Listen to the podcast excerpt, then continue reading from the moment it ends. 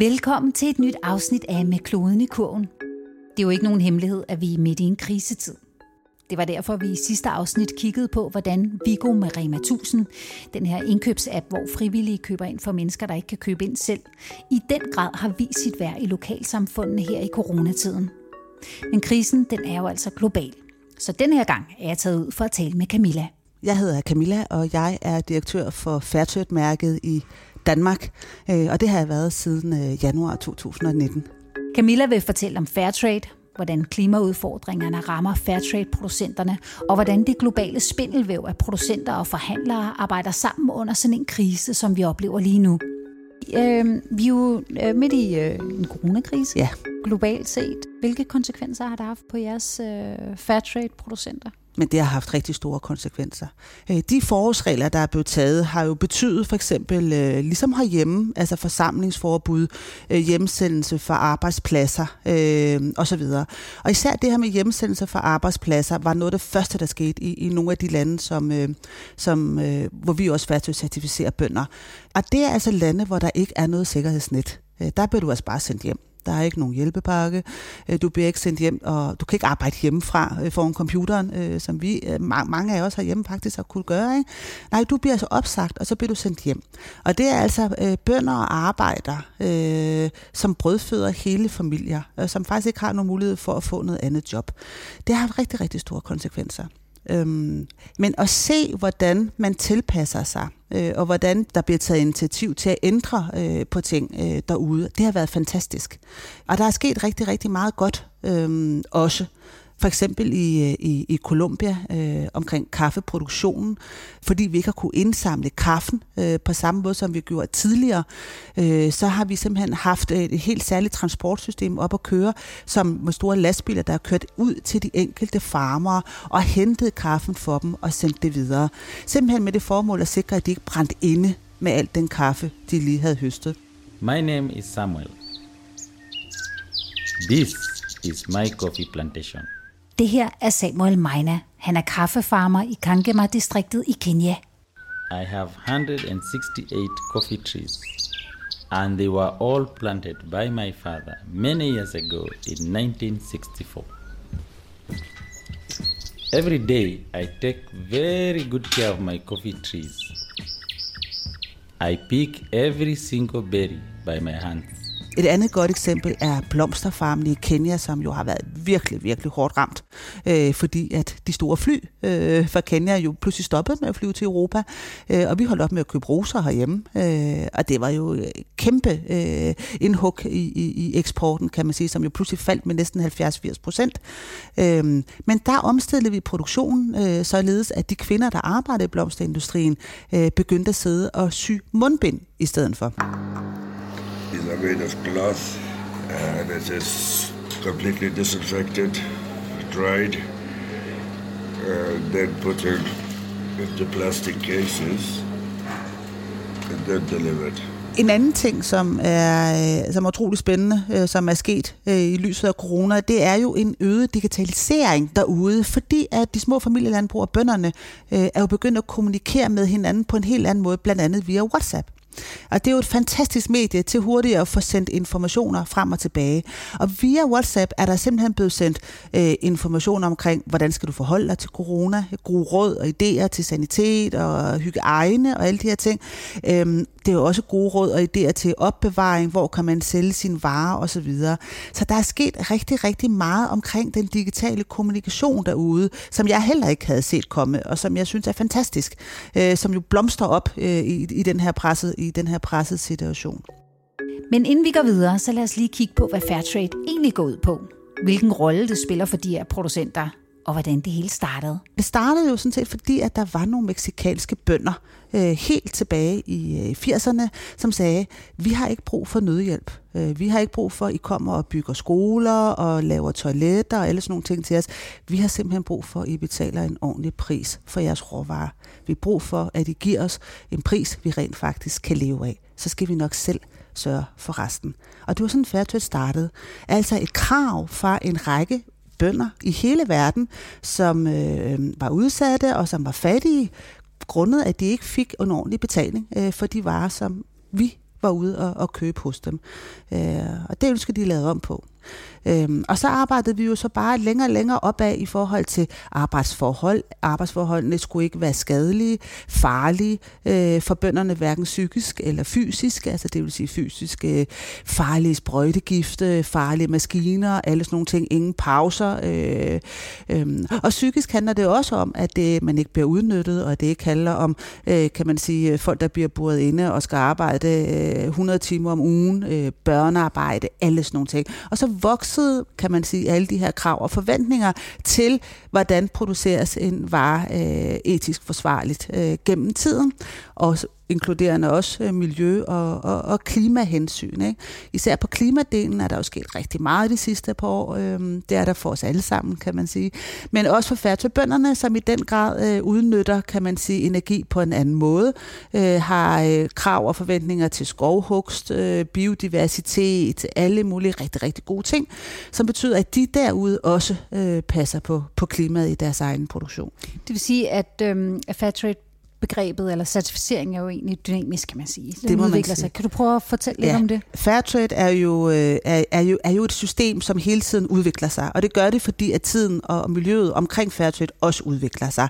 Øhm, og det betyder jo, at de seneste par år har vi haft ekstra fokus på klima og miljøhensyn også. Øh, og det har vi jo også, fordi at bønderne derude i langt højere grad rammes af klimaforandringer, end de har gjort førhen.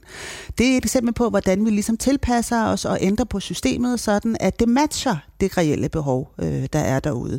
Bønderne i dag oplever jo øh, i stigende grad øh, klimaforandringerne som en kæmpe trussel øh, mod deres produktion. Især kaffebønderne, øh, som må flytte deres kaffe længere og længere op på et bjerg, eksempelvis på grund af temperaturstigninger.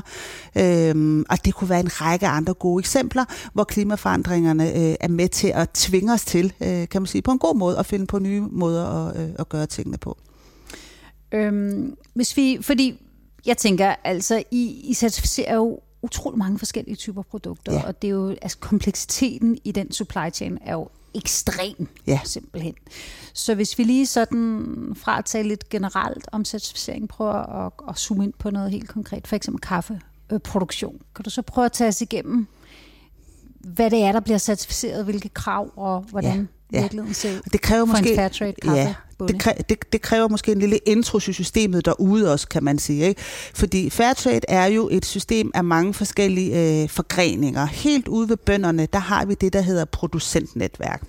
Og det kan man faktisk sammenligne lidt som sådan en øh, fagforening, som vi kender herhjemme. Det er et producentnetværk, som består af bønderne, som er samlet i, i et lille kollektiv, som er med til at hjælpe hinanden øh, øh, og rækker ud, ud til de forskellige, kan man sige, små familielandbrug, der er i området.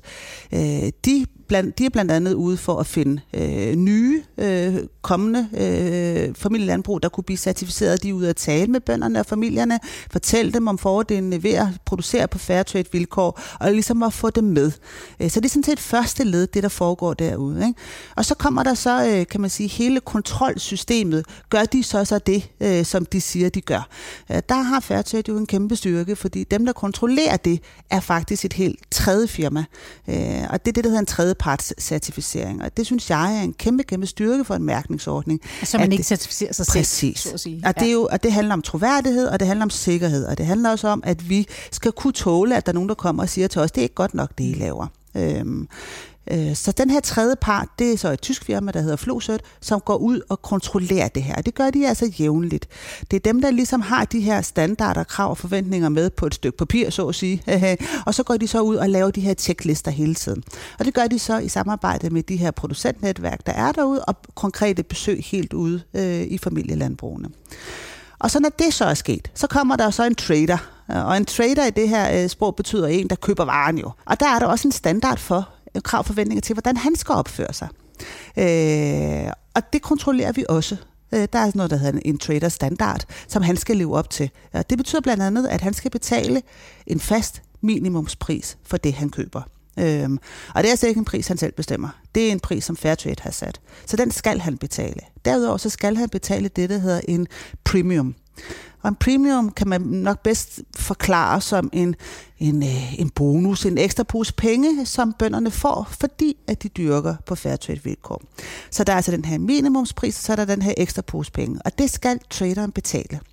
Og når han har gjort det, så kan man så sige, så er øh, hele Fairtrade øh, øh, system, alt det, det giver for bønderne, det er faktisk overstået derude. Øh, så fortsætter varen så sin rejse op gennem, ja, det kunne være Europa, øh, der er noget transport, og der er noget logistik. Det skal også certificeres og kontrolleres, at det foregår ordentligt.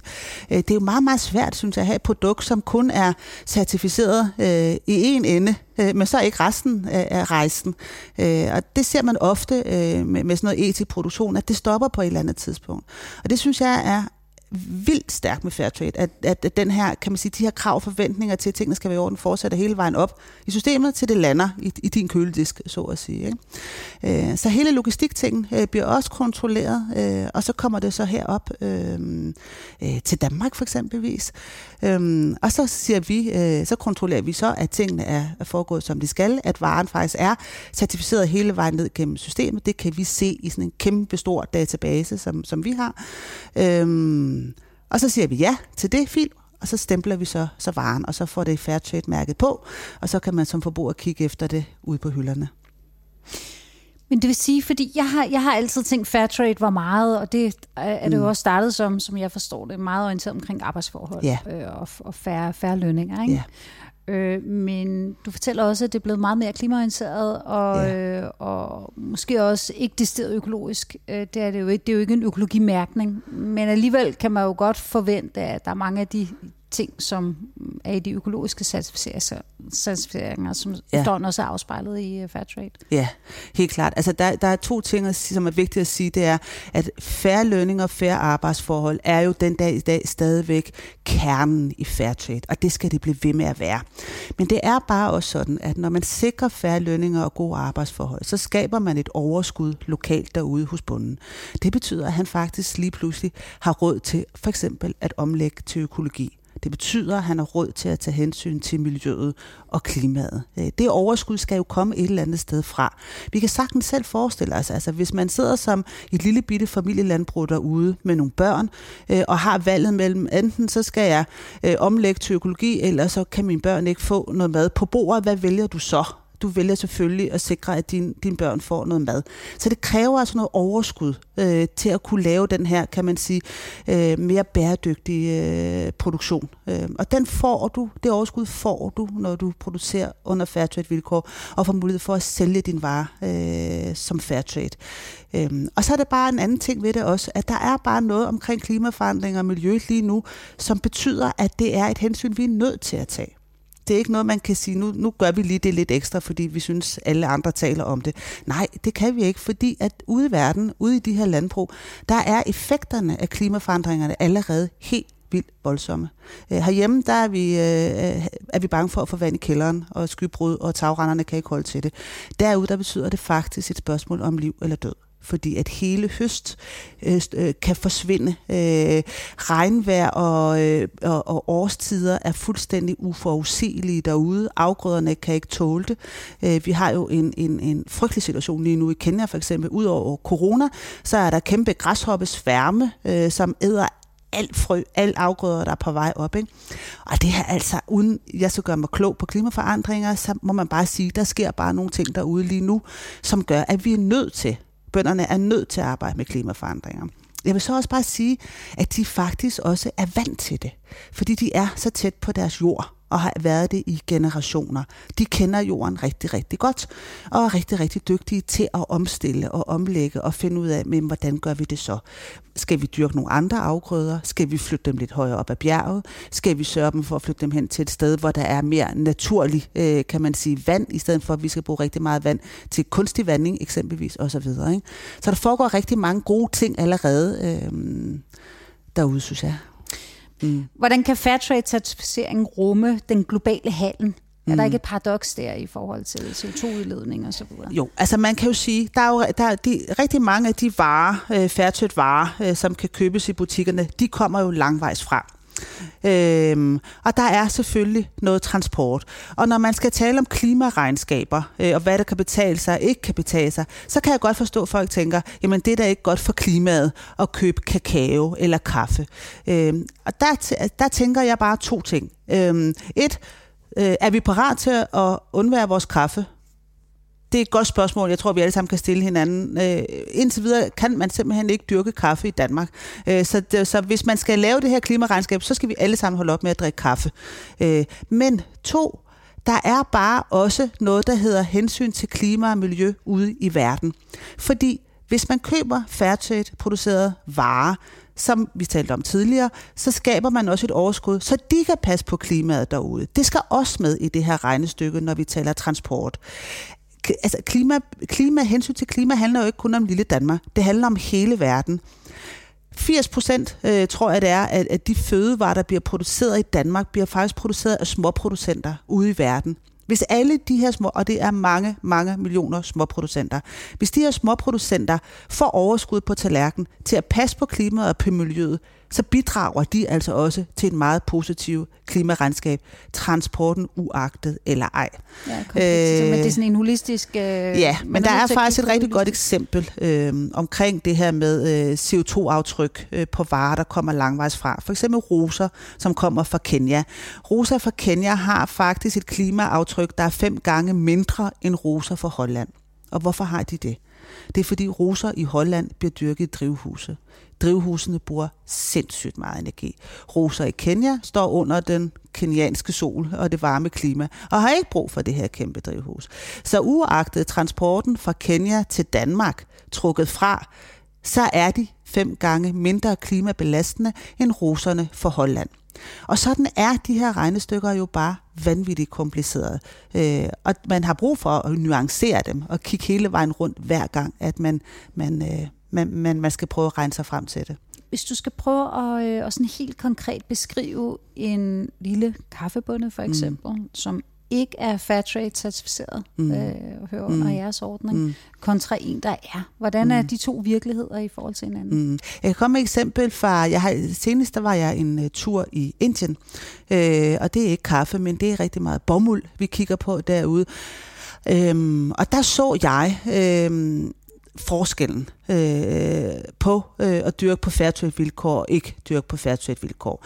Fordi øh, nogle ude i de her øh, bomuldslandsbyer, som man faktisk kalder det i Indien, øh, der var der, øh, kan man sige, en, et øh, kæmpe styrke i et fællesskab øh, og et fælles salg øh, og øh, en fælles koordinering omkring priser og alle de her ting. Samtidig så jeg så på det lokale marked bønder, som ikke var fairtrade-certificeret, som kom øh, med deres bomuld øh, bag på cyklen, bag på en kære, øh, på et kæmpe marked, lagde bomulden på et lille tæppe, og så sad de der fra morgen til aften og håbede på, at der var nogen, der ville komme og købe deres bomuld. Sådan er virkeligheden.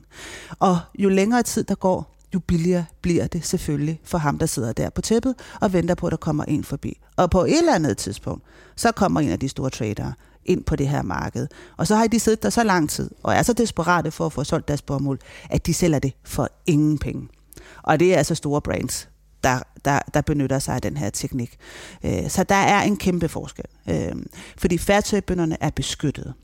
Der er folk omkring dem. Øh, de er organiseret, og sammen er de bare stærkere og kan være meget stærkere over for nogle af de her trader, der kommer.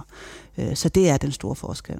I din tid øh, i Fairtrade, øh, hvad, hvad, sådan, hvad er det fedeste, du har set? Altså, hvor du bare tænker, hold kæft, hvor er det blæret arbejde, jeg har. Altså. Øh, jeg tror, det allerfedeste, og det som ligesom gør, at jeg bare elsker at gå på arbejde hver dag, det er, at jeg ved, at jeg arbejder for mennesker, øh, som kan og vil gøre en forskel selv når jeg er ude, så møder jeg jo dem, det hele handler om, bønderne. Øh, jeg møder deres stolthed og deres kærlighed til deres afgrøder og til deres jord. Og jeg møder et ønske om, at de fremtidige generationer også gerne øh, vil dyrke kaffen øh, og kakaoen, øh, som de har gjort måske i generationer i, i familielandbrugene. Det er ikke stakkels mennesker, men det er mennesker, som har brug for, at vi gør en lille bitte ting for dem. Og det er at betale en ordentlig pris for deres varer. Så skal de nok selv klare resten. Er der andre, øh, andre initiativer, øh, som de her bønder og producenter, Fairtrade-producenter, øh, har stablet på benene, som har overrasket dig? Ja, helt sikkert. Altså, øh, for eksempel inden for øh, bananindustrien øh, i, i, i Colombia, øh, der øh, har øh, bønderne med egen kraft, med egen vilje, øh, selv begyndt at distribuere øh, overskudsbananer. Det vil sige, at de har kørt rundt til familier, de vidste i lokalområdet, faktisk, øh, som var hårdt presset. Øh, og dem har de simpelthen øh, kørt ud med mad til, altså bananer i det her tilfælde, for at hjælpe. Øh, og det viser jo bare et kæmpe overskud i en utrolig svær tid, øh, som jeg synes er meget, meget inspirerende, øh, og som vi også kunne lære lidt af en gang imellem herhjemme. Altså det her med at bare tage fat og, og hjælpe til og smide det, man har i hænderne. Øh, og der er et hav af andre gode øh, eksempler. Der er også et, øh, øh, et kooperativ derude, som øh, har indsamlet nogle, eller har brugt nogle af, deres, af de her premium penge, øh, som vi talte om tidligere, til faktisk at få etableret et lille testcenter. Øh, fordi vi har jo masser af testcenter herhjemme, popper rundt hvide telte, øh, har vi i hvert fald set, øh, men det er bare ikke en selvfølge derude. Øh, så der er der altså nogle bønder her, der er gået sammen og brugt nogle af deres premium penge, simpelthen til at få etableret et, et helt konkret testcenter, så de kan teste øh, for corona. Øh, det synes jeg også er et, et, et, et fantastisk øh, initiativ. Når du fortæller, øh, ja. som du gør, Camilla, så kan man godt få tanken, at Fairtrades øh, ypperste mål i virkeligheden er at gøre sig selv overflødig. Og det er også fuldstændig korrekt. Altså den dag, hvor alle de her råvarer bliver produceret under ordentlige arbejdsforhold, og vi køber dem til en ordentlig pris, så behøver vi ikke noget fairtrade-system længere. Så har vi nået målet, og det vil være fantastisk. I sidste afsnit af Med kloden i kurven handlede det om Vigo med Rema 1000, den her deleøkonomiske tjeneste, hvor vi kan hjælpe hinanden med at købe ind, fordi det ikke er alle, der er i stand til at varetage sådan nogle helt basale hverdagsopgaver. Viggo Marema 1000 har haft en enorm fremgang under coronakrisen, og jeg synes, det er så smukt, at når tingene virkelig spidser til, så trives hjælpsomhed og fællesskab særlig godt. Og som Camilla fortalte, så er det også det, vi i allerhøjeste grad ser hos de producenter, som Fairtrade arbejder sammen med. Næste skridt er så, at vi ikke kun skal hjælpe hinanden herhjemme, og at de ikke kun skal hjælpe hinanden i de producerende lande, men at vi rent faktisk handler bæredygtigt og klimavenligt over grænserne. Og det hjælper Fairtrade-mærket altså med at navigere i, sådan at vi handler med hele klodens bedste interesse for øje. Sådan at vi handler med kloden i kurven. Podcasten her er produceret for Rema 1000 af Bauer Media. Vi har i afsnittet brugt klip fra Fairtrades officielle YouTube-kanal.